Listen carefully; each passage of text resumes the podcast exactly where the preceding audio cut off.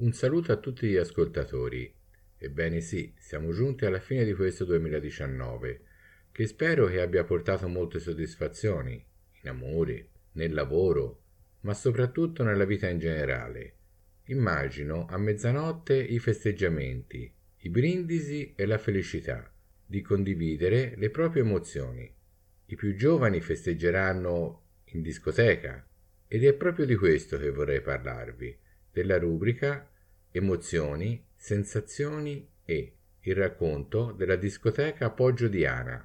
Inizio col dirvi che parliamo di uno storico locale, pensate nel 1929, all'interno di un grande parco. Nel vederla dall'esterno, al momento attuale, si presenta con una lunga recinzione bianca. Si intravede le sue costruzioni monumentali, diciamo di molto prestigio Entrato dentro, anche questa discoteca non è stata esente dai vandali che purtroppo in questi locali trovano il rame e altri arredi preziosi. Al suo interno si presenta con questa grande vetrata spettacolare che girando intorno al suo parco si vede tutto il panorama. Al centro di questa vetrata c'era la console del disc jockey, di fronte la pista da ballo. Le poltroncine sono state disposte ai lati della vetrata, così da creare un effetto scenografico. Erano stati costruiti anche dei soppalchi per uh, ulteriori posti seduti per um, dialogare, passare qualche ora con gli amici. Di fianco alla pista da ballo troviamo il bar, il bancone del bar, fatto in una forma tipo S, molto moderna anche nei tempi attuali. La sala si componeva con arredi molto coreografici, diciamo con mm, finte colonne di legno rosse, specchi, eh, porte colorate, insomma un ambiente molto ma molto particolare. Come detto in precedenza, questa discoteca vanta di un grande giardino, molto bello perché si affaccia dentro a un parco, per cui possiamo trovare delle bellissime fontane che immagino che all'epoca creavano dei giochi di acqua fantastici.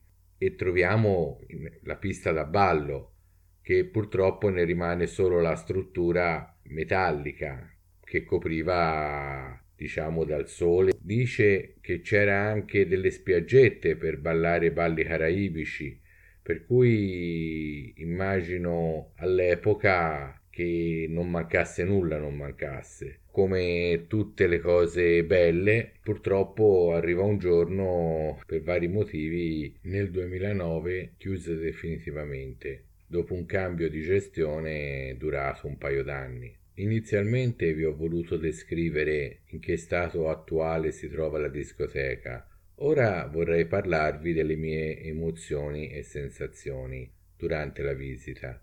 Era già parecchio tempo che immaginavo di entrare in questo luogo, ma una volta la trovai chiusa e dovetti desistere dal mio intento fino al momento in cui l'ho visitata Niente, nell'entrare dentro è stato il dispiacere di vederla in questo stato, innanzitutto, e immaginare quello che era nei suoi tempi d'oro. Immaginavo inizialmente come balera, successivamente nel corso degli anni ristrutturata e vedere tanti ragazzi che passavano lì le loro serate con eh, musiche più moderne e ritmate. Questa discoteca penso che unisse tante anime, l'anima del ragazzo che andava a ballare, l'anima dei ragazzi che andavano a passare una serata in compagnia scambiando quattro chiacchiere.